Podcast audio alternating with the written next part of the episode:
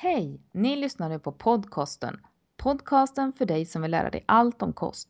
Med Maria Målstedt och Jonathan Eriksson. båda utbildade inom näringslära och personlig träning. Välkomna!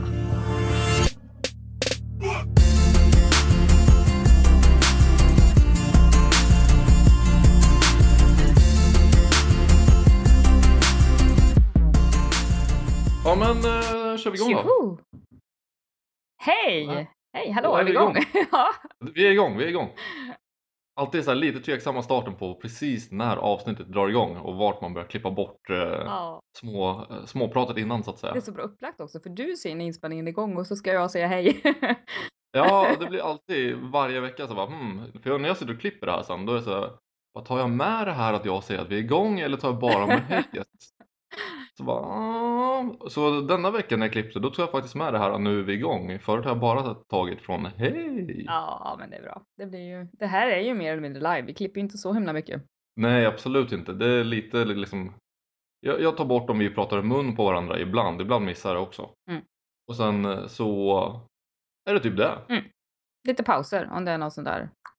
Ja, om det, om det är någon lite lång paus eller om vi får tekniska problem så har det blivit att man är tvungen att klippa ihop det. Ja, jo. Men vi har haft relativt tur där med tekniken. Det har varit några gånger när det har bråkat lite. Tur har ju ingenting med saken att göra. Det är ju skicklighet va? Ja, okej, självklart, självklart.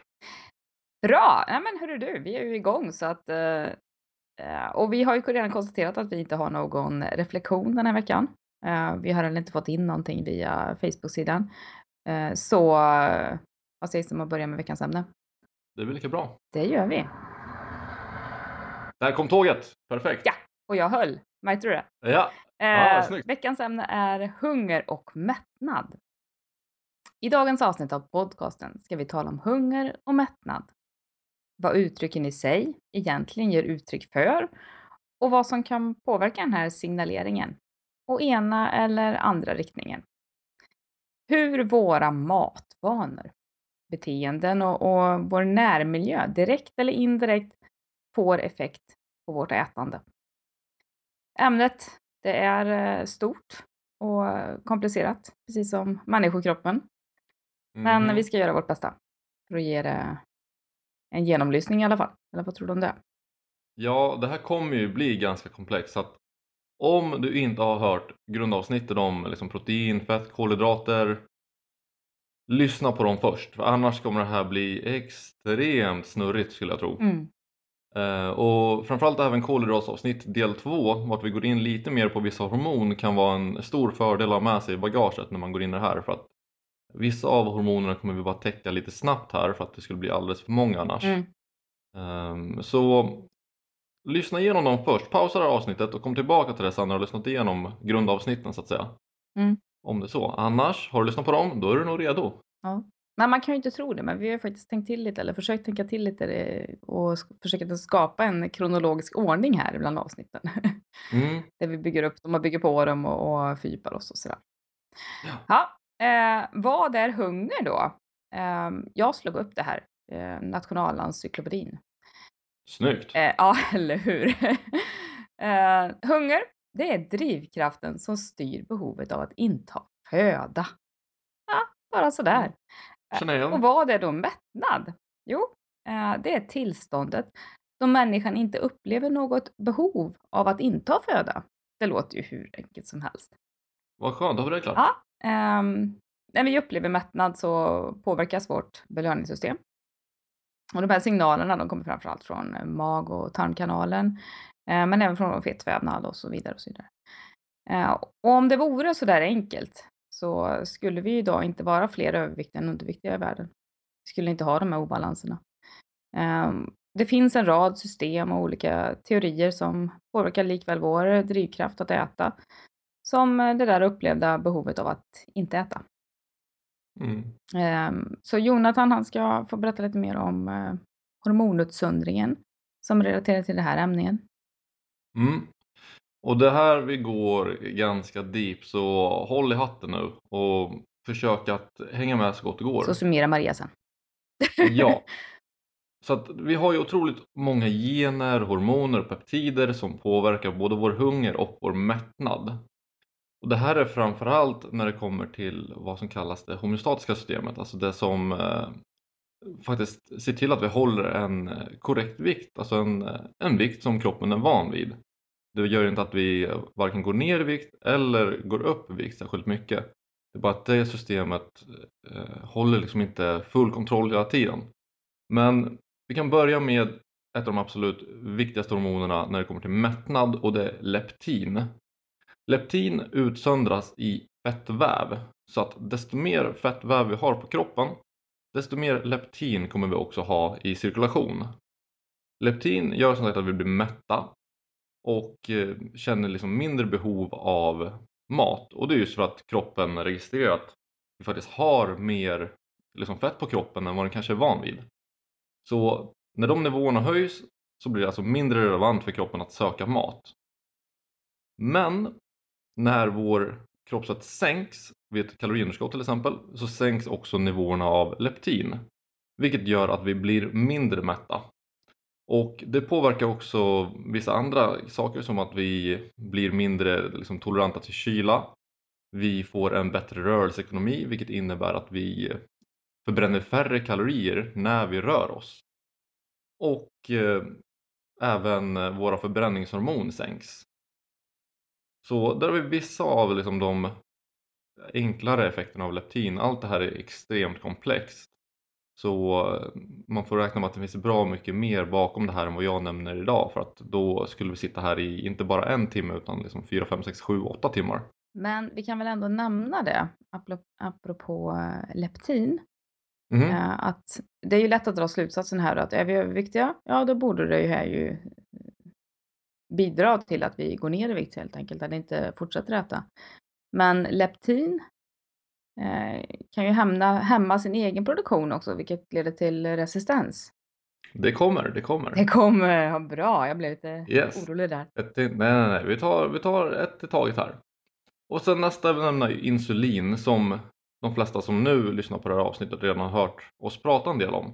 Det är just att det faktiskt är ett mättnadshormon. Det utsöndras i pankreas och eh, påskynda lagring av framförallt eh, blodsocker och liksom näring av kolhydrater. Sen har vi en peptid som kan förkortas till PYY och den utsöndras i tarmen och i magsäcken. Eh, så den här kan öka tiden för att tarmen ska tömmas så vi tar upp näringen bättre som ligger i tarmen redan. Redan nu så hör ni att det finns eh, flera liksom hormoner peptider som alla liksom utsöndras från olika ställen.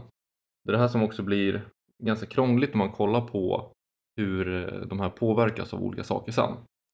Sen har vi glukagon som kan dämpa vår hunger tillfälligt. Glukagon som vi också pratade om förut släpper ju ut kolhydrater och höjer blodsockret vilket gör att vi kan känna oss mätta tillfälligt.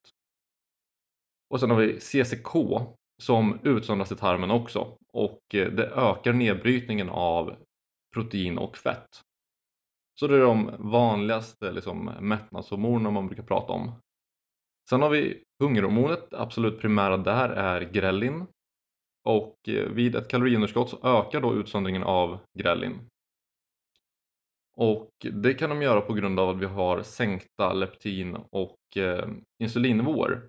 Så när vi har leptin och insulin i blodet så får grelin svårt att binda till sina receptorer så att det blir liksom verkningslöst.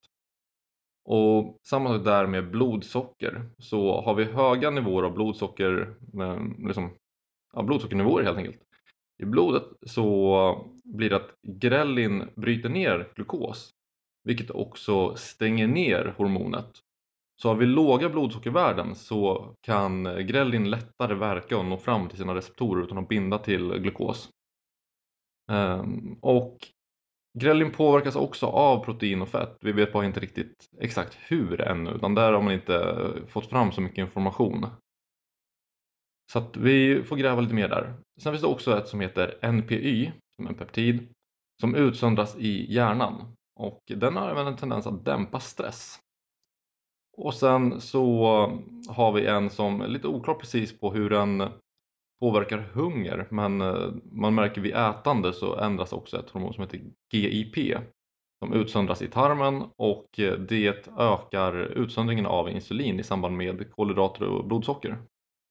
Så det är de viktigaste och vanligaste hormonerna som man pratar om. Och så det viktigaste att ta med sig härifrån är att eh, de utsöndras från väldigt många olika ställen.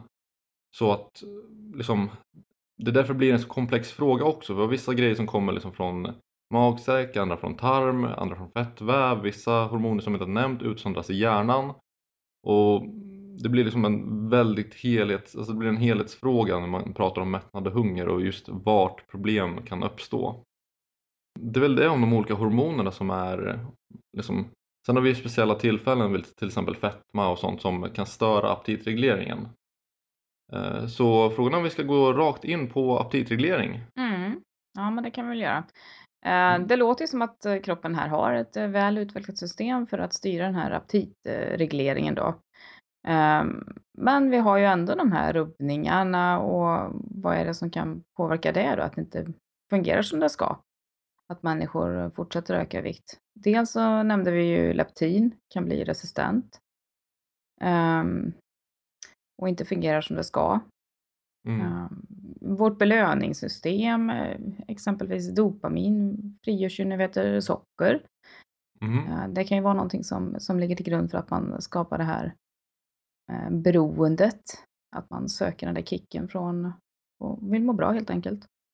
Mm. Ehm, vi har också sammanhang när vi har valt att äta. Fredagsmys är ju väl allmänt vedertaget. Ehm, mm. Ska man fira någonting, ja, jag tror sjutton att man ska äta någonting då och det är ju inte en välkomponerad måltid utan det är ju, det är ju en tårta eller någonting sånt kanske. Ja, socker och fett. Socker och fett och salt eller ja, whatever. Mm. Eh, det finns ju triggers i, i våra livsmedel också. Eh, som socker, salt, fett, eh, men även smakförstärkare kan ju mm. signalera det här och störa. Glada färger, köper man en sorts godis då exempelvis så äter man färre än om man blandar och mixar med olika smaker och då äter man större mängd. Mm. Eh, och det, det, är ju väl uträknat utav livsmedelsindustrin givetvis. Det är ingenting som är, de är ju, de är ju forskar väl mer eller mindre på vad det är som kan få oss att eh, äta lite mer. Ja absolut, de, de vill tjäna sina pengar och få ut deras produkter så att eh, ja. de jobbar på ganska friskt där. Och där är det också miljön, eh, vilken miljö vi har. I mm. livsmedelsbutiken, vilka varor lyfts fram. Det är ju inte liksom, veckans vara är ju inte bönorna och de står ju inte på, på sidan utan de, de, de vet att de här kunderna de har som letar efter de där andra alternativen, de kommer att leta tills de hittar dem, även om de står mm. längst ner i hyllan, längst bort någonstans i, utan belysning så att säga. Däremot eh, hyllar de ju de här spontana köpen man ställer. Köp eh, två chipspåsar, betala för en eller för en viss peng och så vidare. Mm. Och där kan man också säga, handla aldrig hungrig för att då kommer kroppen motivera att man köper mer onyttig mat, energirik mat. Mm. För att har du då, om du går och handlar hungrig och har förhöjda grellinnivåer då kommer du också, alltså din kropp kommer, vare sig du vill eller inte, motivera dig till att köpa mer energirik mat. Det är ingenting man tänker på, utan det, är bara, att det kommer se jävligt mycket godare ut och mm. sen står man där med en extra liksom, chipspåse i eh, vagnen om man ska säga. Mm. Ja, du har jättebra argument just då och där. Precis. Uh, och när man står i kön så är det ju också ett eh, ställe där, där vi exponeras för de här, den här snabba energin. Mm. Det som inte står med på handelslistan.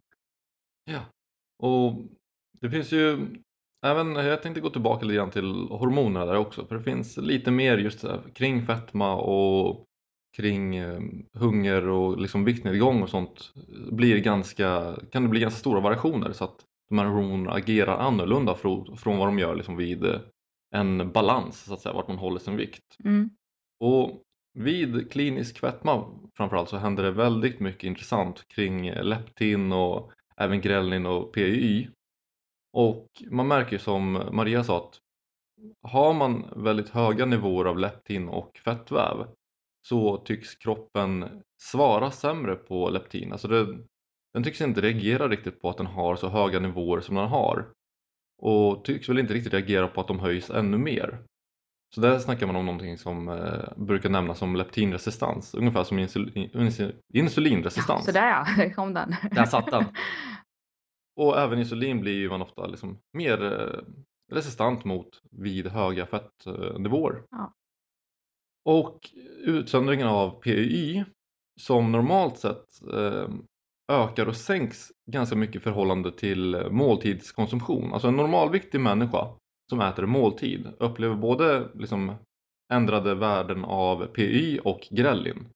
Och där har vi också blodsockervärdena höjs, då kommer liksom eh, grellin bli mindre effektivt och PY blir också liksom mindre effektivt så att folk med fetma reagerar liksom mindre på hungersignalerna också. Mm. Alltså de får, de får inga klockrena hungersignaler även om man kan tänka sig att det kanske ligger bakom det hela.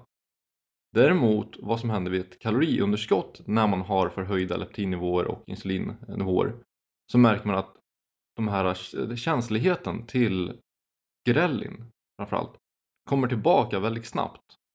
Så vid ett kaloriunderskott kan eh, hungern upplevas som potentiellt starkare just för att man har gått liksom en period utan en sån hunger vilket liksom försvarar sin förhöjda vikt ännu kraftigare.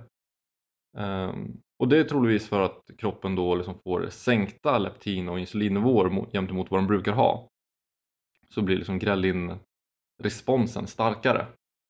Mm. Vilket eh, är aningen problematiskt. Ja, kan man säga det då lite sammanfattningsvis att eh, vår kroppskomposition och ena eller andra hållet eh, påverkar de här utsöndringarna och hur vi svarar på dem och hur vi det gör det absolut. får aptitreglering helt enkelt. Oh ja. Andra faktorer är ju sömnbrist eller stress. Mm -hmm.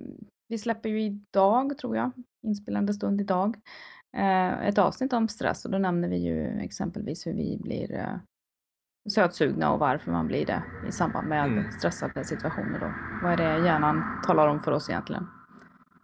Ja, då börjar vi prioritera mer att eh, få in näring så man orkar springa lite längre som vi pratade om. Mm.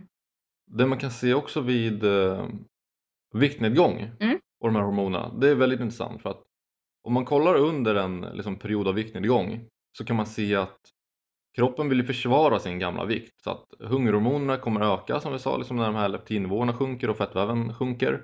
Eh, så det sker liksom en eh, väldig liksom, nedreglering i eh, grelin, PY, GIP eh, eller nedreglering, uppreglering menar jag självklart. Nedreglering av leptin och sen höjs de.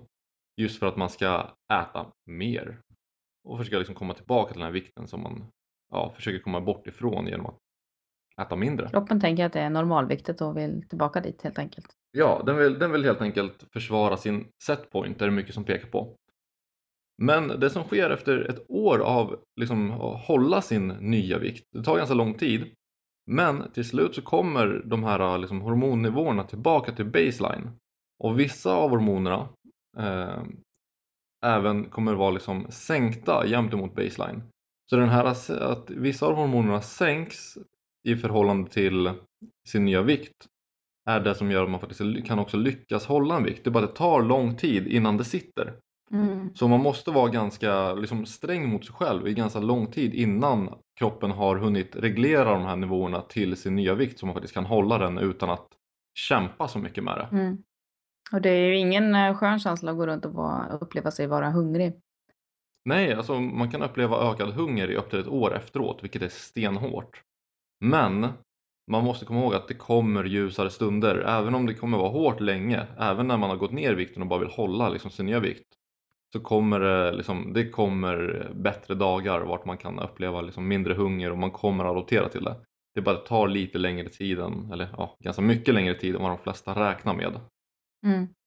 Ja, det är, inte, det är inte lätt det där med aptitreglering, det kan vi väl slå fast. Uh, och sen så precis som vi var inne på lite grann med miljöpåverkan.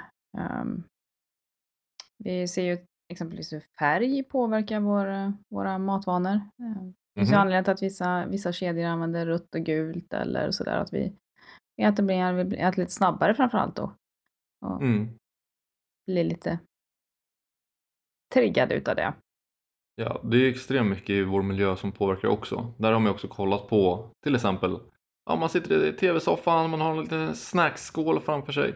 kommer igång en matreklam på TV. Eh, man blir påmind om, vad fan, äta lite grann kanske. Och utan att man tänker på det så sträcker man sig liksom för att ta en näve av vad som nu står på bordet. Mm. Eh, Så det finns väldigt mycket liksom som vi inte kommer tänka på som påverkar våra beteenden kring mat. Mm. Och där framförallt så kan man se det lite grann som att det här balanssystemet som vi har kring alla hormoner eh, det funkar, funkar för väldigt många men hos vissa funkar det inte. Men sen har vi det här suget som man kanske inte riktigt kan eh, säga att det är hunger i sig. Man känner att det hade varit gott med någonting. Mm. Och det är ju vad som kallas ett hedonistiskt eh, tänkande kring mat. Att man vill åt den här belöningen och njutningen kring det. Mm. Det kan ju påverkas på ett annat sätt och det är ofta det som kanske har en tendens att göra att folk ökar i vikt. Att man tycker så här, fan det hade varit gott med en bulle men eh, jag är rätt mätt, jag behöver ingen mat men en bulle hade varit gott. Eller så här, ja jag är rätt mätt men eh, jag kan ha en dessert för att det smakar gott. Mm. Det där har man väldigt snabbt ett, eh, liksom, det är väldigt lätt att komma upp i ett kaloriöverskott när man går igång på det systemet lite för hårt. Mm. Kan ju även utsöndras utav eller uppkomma utav eh, tristess. Att man går hemma och inte har någonting och går och drar i skåpen och så plockar fram någonting. Ja, ja absolut och det är ett sätt att få ner eh, kortisolet liksom. Så det är ju, kroppen är, Mm. vad ska man kalla, smart och dum på samma sätt Mm. när det gäller det där. Och även med uppväxt är ju massivt, alltså massivt hur man har växt upp och hur man Ja. både förhåller sig rent psykologiskt till mat. Mm. Liksom så här, hur mycket känner man måste belöna sig själv med. Alltså har man som barn kanske liksom fått en kaka varje gång man har gjort någonting bra. Då kan man kanske få en större liksom, belöningskänsla när man äter den här kakan. Mm. Bara för att man tänker så bara, när jag var liten så gjorde jag någonting bra som fick en kaka. Och kopplar man det liksom, så man blir nostalgisk kring maten om man säger så. Mm. Eh, och sen har man också sett att barns, eh, ja man har inte sett att barns eh, liksom, känslighet till grälin och man sett hos unga råttor har man sett att eh, nivåerna av grälin liksom, och känsligheten till grälin kan påverkas väldigt mycket beroende på hur mycket mat en ung råtta får då, i uppväxten. Så en ung råtta som alltid går mätt eh, och inte liksom behöver känna, alltså inte har så mycket grälinutsöndring kommer ha en väldigt mycket starkare respons till just hungerhormonet när den väl blir hungrig. Mm. För den är så ovan med att gå hungrig. Så då liksom har kroppen byggt upp känslighet så den svarar på mycket mindre grälin. Så det behövs mindre grälin för att ge en starkare hungrespons.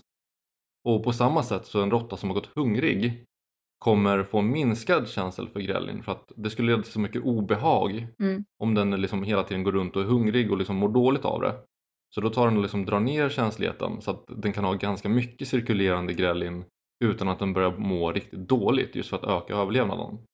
Och om det här är relevant till unga människor är ännu oklart.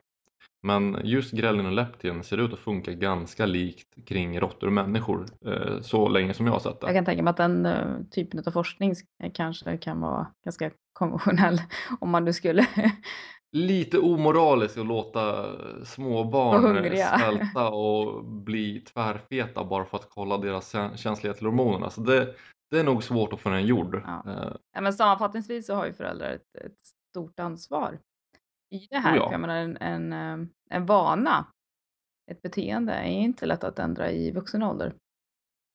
Däremot så kan man ju lättare skapa bra vanor i tidig Mm. ålder.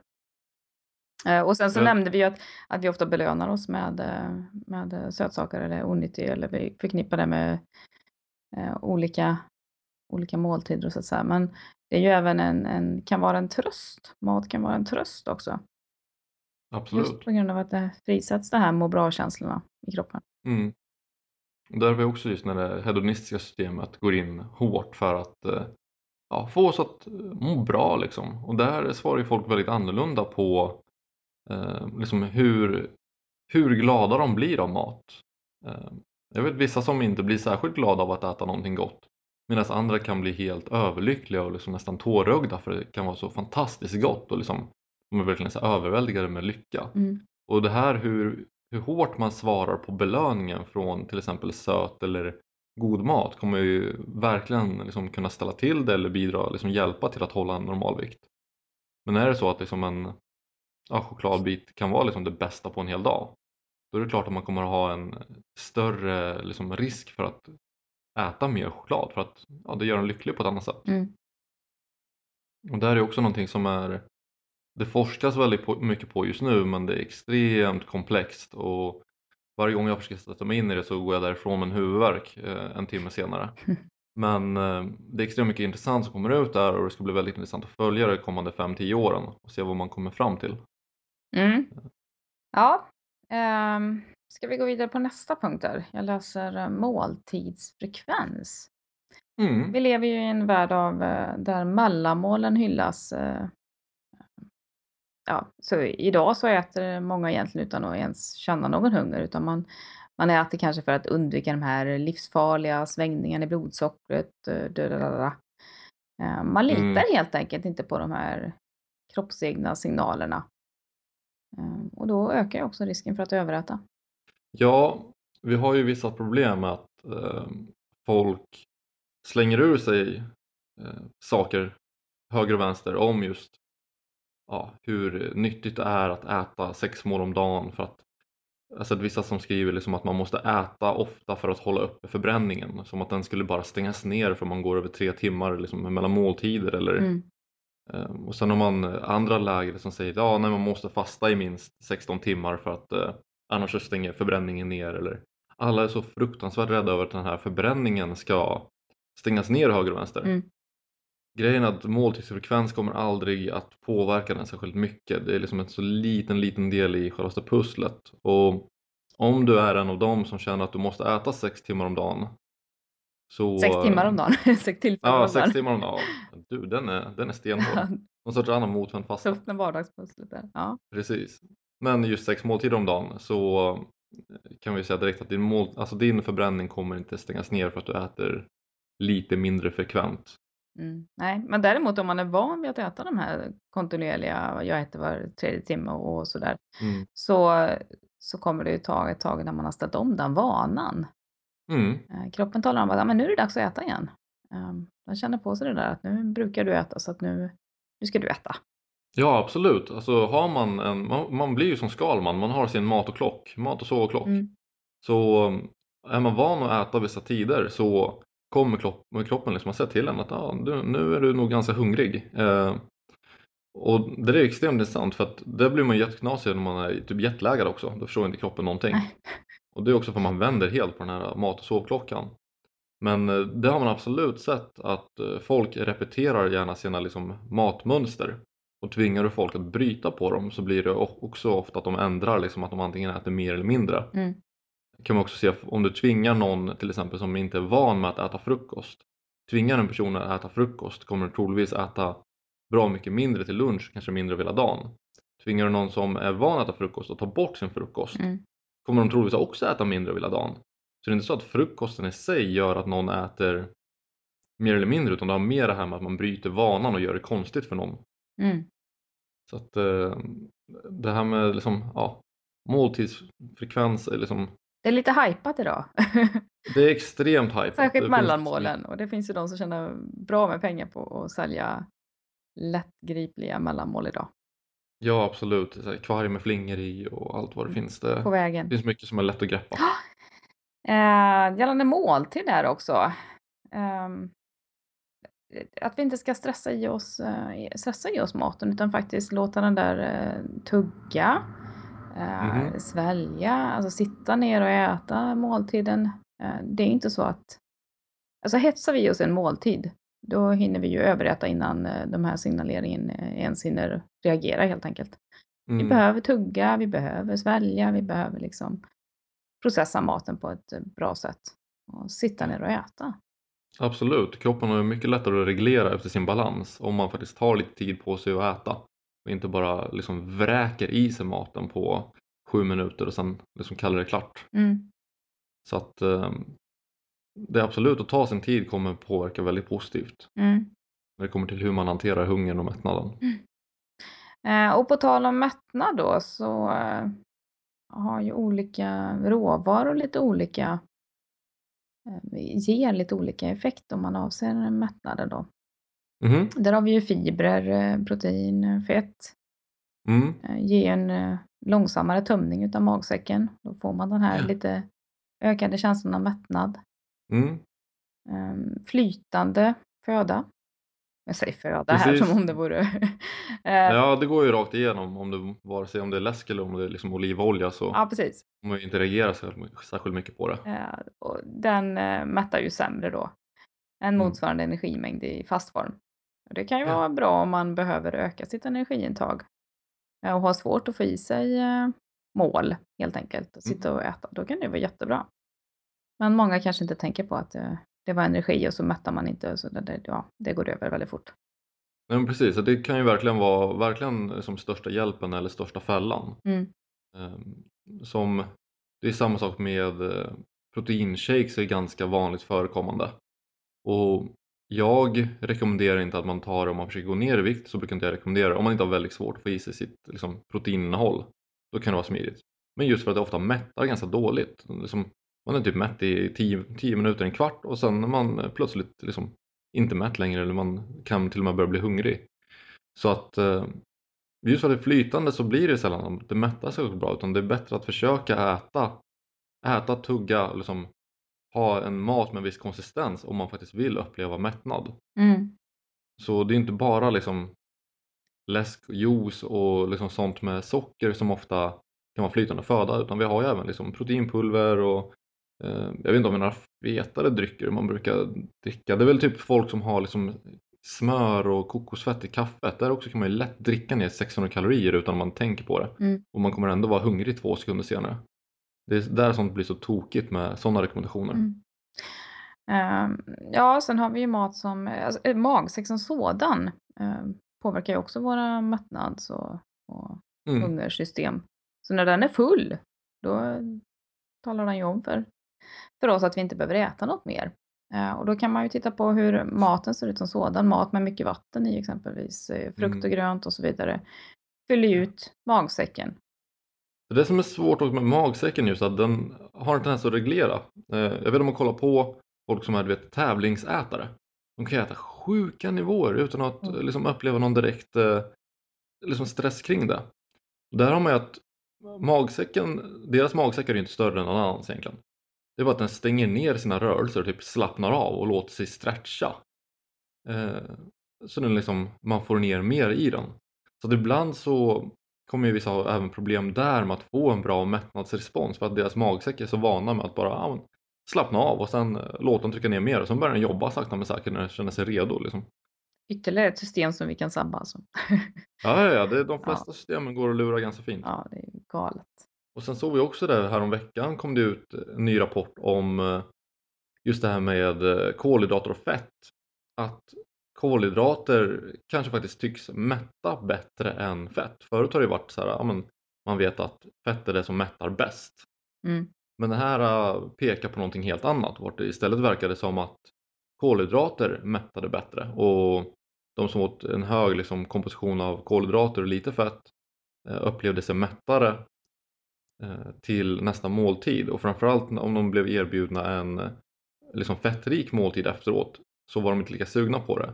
Däremot de som åt mycket fett och lite kolhydrater hade fortfarande ett eh, ganska jämnt sug efter den här nästa fettrika måltiden. Mm. Så det var ganska intressant att se liksom när man testade folks ätande att man såg att ja, tydligen så kan även kolhydrater i vissa fall vara mer mättande än fett.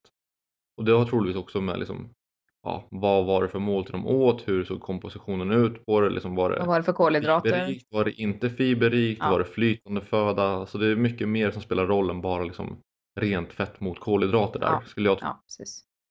Nej, man får ju ofta höra det att eh, fett mättar så bra. Men jag menar, Mm. det är ju inte så att man kan äta näve nötter och sen så är man mätt. Nej. Eh, det tror jag ingen har upplevt. Nej men precis, det är såhär, om man jämför typ en påse med eh, macadamianötter som är extremt feta och jäkligt goda. ja. Det kan man ju få i sig en påse och då sitter man ju på liksom 700 kalorier något sånt. Mm. Och det är inte många nötter i den. Eh, Skulle man äta liksom samma mängd kalorier från någon eh, råare liksom fiberrik Mm. kolhydratsvara Mm. skulle man hålla på att sprängas liksom. Så att, eh, det, det är så mycket mer än bara just självaste fett mot kolhydrater där kring mättnad. Mm. Sen däremot skulle man dricka 700 kalorier läsk, det mättar ju inte ens lilltån liksom. Nej, det går ju otroligt snabbt genom systemet. Mm. Kroppen tänker vatten och så slussar den bara vidare. Ja, precis. Jaha, så det, det spelar lite roll vad vi, vad vi väljer att äta. Helt Mm. enkelt. Så generellt sett kan man ju säga dock att protein eh, nästan alltid mättar bäst. Det kanske vi inte fick med det riktigt. Men det kanske inte det är faktiskt, precis. Protein och sallad mättar ju generellt sett förbannat bra. Ja, fiber. En bra kombination också. Mm. Ehm, Ja. Inte glömma fettet dock. Nej, nej, absolut inte glömma något av dem. Nej. eh, Ska. Nej, vi blir ju lite sugna på olika, olika saker och vi har ju lite olika ehm, triggers även i, i ehm, vår både miljö och i vår, vår kropp. Eh, jag tänker Mm. exempelvis på, på tarmbiotan, alltså den eh, flora av bakterier vi har i, Mm. i tarmkanalen. Eh, hur eh, senare studier visar samband med att det faktiskt, eh, vi påverkas av vad vi blir sugna på. Mm. Eh, Det tycker jag är grymt häftigt. så är vi vana att äta mycket socker eller skräpmat och så vidare, då, då kommer den här tarmbiotan tala om för dig att du behöver äta ännu mer sånt här. Så att eh, Mm. de där bakterierna får sin mat helt enkelt. Och man kan ju se att vissa fettsyror påverkar dem ganska negativt. Sånt som ofta förknippas med eh, snabbmat. Mm. Eh, Så att, och kollar man även på hur mycket av de här mättnads och hungerhormonerna som faktiskt utsöndras och kommer från tarmen så kan man ju liksom se att det är ju inte helt omöjligt att en förändrad tarmflora skulle även kunna påverka dem. Liksom, för att de sitter ju ofta i liksom små receptorer och eh, liksom olika delar av tarmen Mm. som kan påverkas mycket beroende på hur maten tar sig igenom, om man har liksom problem med inflammation i tarmen eller inte. Mm. Det är extremt mycket som kan påverka och där har vi ju, även om det är som sagt väldigt mycket intressant ny forskning som kommer ut kring det just nu, Mm. som har fortfarande ett väldigt tidigt stadie och jag tycker att det är viktigt att man kommer ihåg det här att mycket av det som eh, pratas om kring där är forskning på råttor och björnar som har lite simplare liksom, både matvanor och tarmsystem än, än vad vi har. Så att eh, det kan vara svårt att dra en rak parallell från rått och björnstudier till hur människor svarar. Ja, Extremt mycket intressant som kommer att komma ut här och det kommer bli grymt att följa under kommande åren. För att eh, vi lär oss mycket och väldigt snabbt just kring det ämnet just nu. mm. ja, precis. Det verkar vara eh, forskarnas eh, nya heta så att säga. Mm. Ehm, men som sagt, sambanden är intressanta och sen så är det väl frågan om hur stora axlar man ska dra utav det helt enkelt. Mm, och framförallt vilka applikationer man kan dra på det. Just nu så ökar liksom den teoretiska kunskapen väldigt mycket kring det. Men eh, praktiska liksom, råd och tips är fortfarande rätt svårt. Det är så här, ja, men ät varierad mat verkar vara bra. Mm. Eh, mättade fetter verkar inte vara jättebra för tarmbiotan så det kan ju kanske vara värt att dra ner lite grann på det. Mm. Samtidigt som vissa mättade fetter är mer eller mindre nödvändiga för tarmbiotan så det, Mm. Variation tycks vara väldigt uppskattat av den.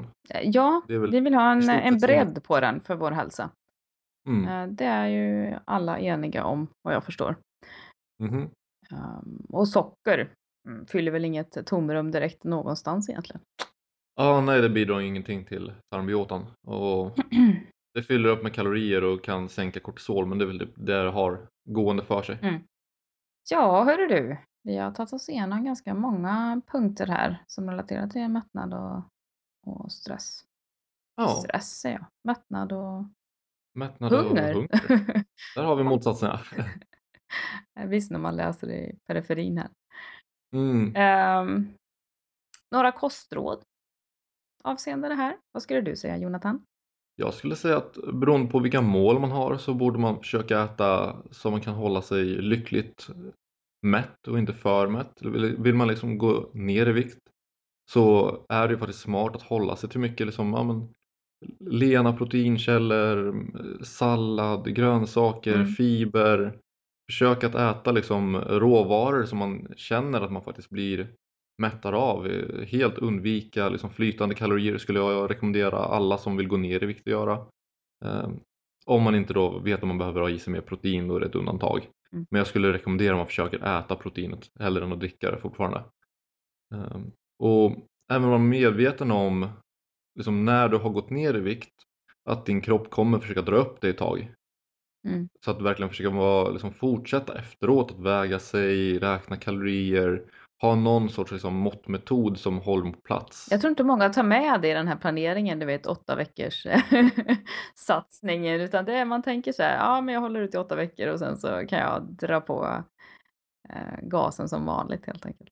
Ja, jag tror verkligen många misslyckas på grund av det, vilket är ganska tråkigt. Mm. De, man får ju se det som att ah, okej, du kanske har åtta veckor av viktnedgång, men sen kanske du behöver liksom 40-50 veckor av ren liksom, balans och platåplanering. Liksom att du kommer ligga still där och se till att du gör det. För att det kommer ta tid innan kroppen helt vänjer sig vid sin nya vikt och vart det blir naturligt för den att befinna sig på den. Mm. Så att man faktiskt eh, håller koll där så man inte går upp direkt igen. För det är så tråkigt när man har gjort liksom, en satsning och sen smyger sig vikten på sakta men säkert över ett års tid. Mm. Sen är det ju lätt för, för dig och mig att sitta här och säga, som är normalviktiga båda två och så vidare, eh, vad man ska göra och vad man ska tänka på. Men, men på grund av de här beteendena och, och vanorna och, och de här urballade systemen helt enkelt så, så är det inte så Mm. lätt. Att gå från eh, överviktig eller fetma till och med till normalviktig. Utan det är, ja, det är stenhårt. det är stenhårt. Stenhårt är Det det bra. Och jag kan säga att jag, jag har gått från eh, ja, väldigt, väldigt underviktig till normalviktig. Och jag måste ju i stort sett året om försöka att eh, ja, balansera mina kalorier, liksom tänka på vad jag, liksom, vad jag väger, vad jag äter, hur jag rör mig. Mm. För att annars så börjar min vikt krypa neråt. Och man märker att det tar lång tid för också kroppen där att hitta en viss setpoint vart den gärna vill hålla sig. Så ofta har det varit så här, men, ungefär 5 kilo i taget vart det har varit så att den försöker dra sig neråt. Sen har jag kommit över en viss punkt, hållit mig där ett tag Mm. och sen eh, liksom, men eh, jag kan säga att om jag går 3-4 månader utan att eh, liksom kolla min vikt eller att räkna kalorier, vilket inte händer så ofta längre i och med att jag har lärt mig att det är en dålig idé för mig. ja. Men då, då nästa gång jag ställer mig på vågen då blir det jävligt tråkigt. Då har jag liksom torskat ja, men 3-4 kilo, vilket inte jag vill då jag är liksom på den tunna sidan av normalvikt om man säger så. Du gjorde väl även något experiment, var det inte så? När du var i, var det i Australien eller? Jag har gjort så många experiment. Jag har På dig själv? LCHF och, ja, ja absolut. LCHF och periodisk fasta och jag körde även min pizza och kakdiet vilket då är det kanske mest radikala. Vart jag låg på 4500 kalorier om dagen vilket var 2000 kaloriers överskott. Ja. Och jag kan säga att det var vidrigt de första 8-10 dagarna vill jag minnas. Ja. Men sen så hände någonting. Jag började verkligen njuta av maten. Och jag kan säga att jag, jag känner inte jättemycket matglädje normalt sett. Utan det, jag äter för att jag måste äta. Mm. Men då, då var det så här, jag kunde äta en pizza och bara Fan vad nice det hade varit att typ ha en halv eller en hel till. Jag, jag får ju plats med det i magen. Du lyckades alltså rubba de här systemen helt och... Ja, ja, Ja. alltså mitt belöningssystem blev så triggat på den här maten ett tag. Det var helt absurt. Det är första gången i mitt liv egentligen vart jag verkligen har njutit ordentligt av mat och bara jag vill ha mer. Mm. Så efter pizzan gick jag på chokladmjölk och kakor. Kanske jag åt en banan till det för att det är gott med chokladmjölk. Eh, och bara mosa i mig mer. Och sen kunde jag äta några toast därefter. Och då la jag på mig vikt väldigt snabbt. Mm. Men det var ju liksom bara rent fett i stort sett. Hur var det efteråt då? Var det svårt att liksom... Jag kan säga så här, jag åkte på jordens jävla parasit eller någonting. Så Ja. att jag tappade nästan 10 kilo för att jag kunde inte lukta på mat utan att spy. Du fick lite hjälp? Alltså. Ja, det var någonting vi fick ge oss genom vattnet där som inte var särskilt positivt. Mm. Så att eh, på, jag tror jag höll på med det där i typ runt sex veckor och då gick jag upp närmare 10 kilo. Och sen kunde jag knappt äta på tre månader så att då gick jag ner dem igen. Okej. Men, eh, och därefter så var också den här belöningstriggen kring mat var ganska sabbat efter att eh, ha liksom mått så dåligt av både lukten och synen av maten efter den där förbannade parasiten eller vad det nu var. Eh, Mm. Så att eh, det var plus minus noll på den. Hopp, så var du tillbaka. Sen var jag tillbaka. Ja, min erfarenhet är väl snarare utav viktförändringar och, och de här bitarna. Det är väl eh, dels graviditeter då, eh, där man Mm. går upp i vikt och man upplever en, en, en större hunger. Sen är det ju hur, sen finns det ju de som drar olika stora axlar efter det där och passar på så att säga. Och man Mm. väljer vad man stoppar i sig. Ehm, till viss del. Eh, sen är det väl även eh, tävlingssammanhang då, där man faktiskt rör sig till en väldigt definierad form. Och sen så tillbaka igen då. Så det är väl de eh, viktresorna jag har, annars så håller jag mig väl normalviktig. Ja, man kan ju se det också vid tävlingsdieter att alla hormoner i stort sett bara ballar ut totalt när man börjar närma sig scenen. Jajamän. Det är inte någonting som håller balansen där så det är ju Nej, också många av de här mättnads och hungerhormonerna men också könshormon blir ju helt katastrofalt dåliga nivåer på. absolut. Och stresshormon och ja. Mm. Nej, ur hälsoaspekt så, är det väl inte att rekommendera. Nej, jag skulle inte säga det va? Det är svårt Skulle- att, svårt att göra det faktiskt. Ja. Det är om man vill ha en liten utmaning. Ehm, Det är ju som att springa maraton eller whatever. Det är väl heller inte för hälsans skull utan det är ju för utmaningen. ja, Triathlonlopp och allt vi håller på med.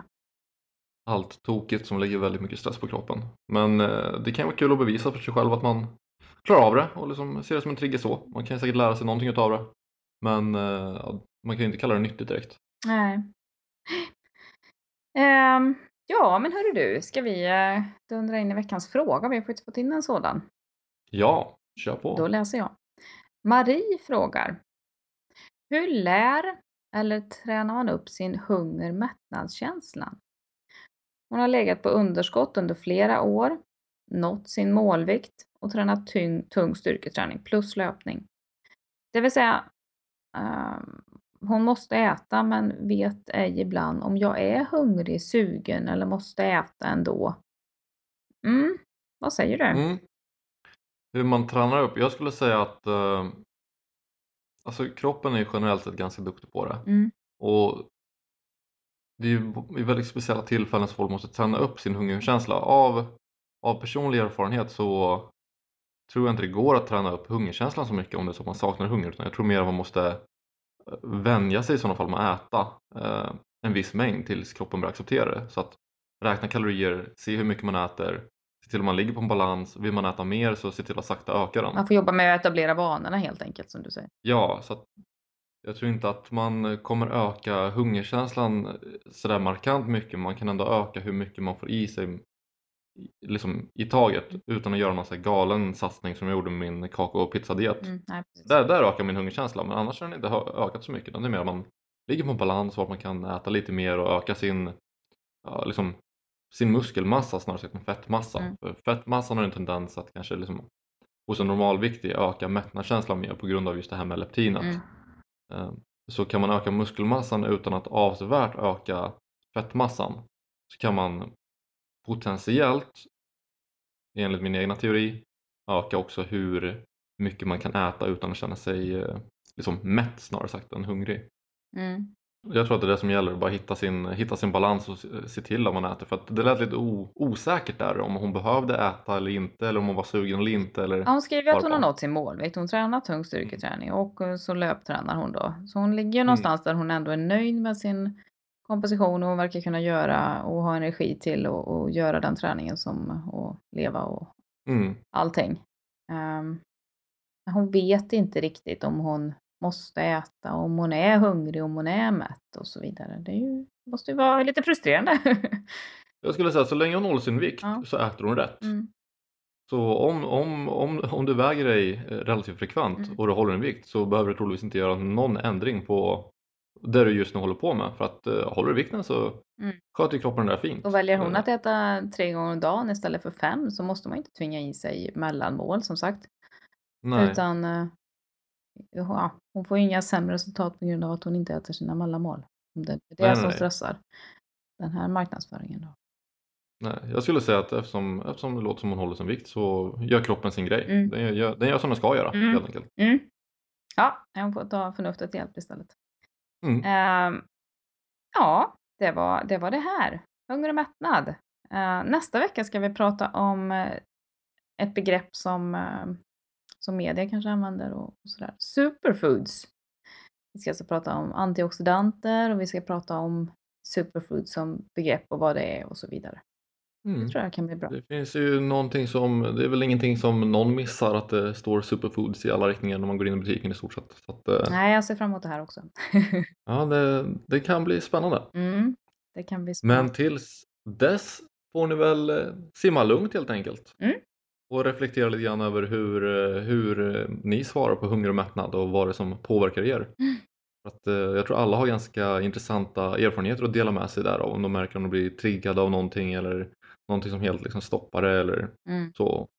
Kommer ni på någonting som säger ja det här har jag märkt att jag svarar på. Dela med er av det. Och dela gärna med er av det här avsnittet också om ni gillar det. Bra sagt! Eh, annars så är det väl samma som vanligt. Eh, vi finns på Facebook, vi finns på internet, vi finns på Instagram. Det är bara att söka. Mm. Och gå gärna in och recensera. Eh, sätt några stjärnor, ni är snälla. Ja, precis. Och skriv gärna en rad, det är alltid kul att se vad folk tycker och tänker. jätteglada. Ja. Tackar och Bra. bockar för detta. Vi säger mors mors då. Ni har nu lyssnat klart på podcasten. Podcasten för dig som vill lära allt om kost. Med Jonathan Eriksson och Maria Mollstedt. gå in och like oss på Facebook på facebook.com podcasten. Glöm inte heller bort att recensera oss på iTunes eller Stitcher.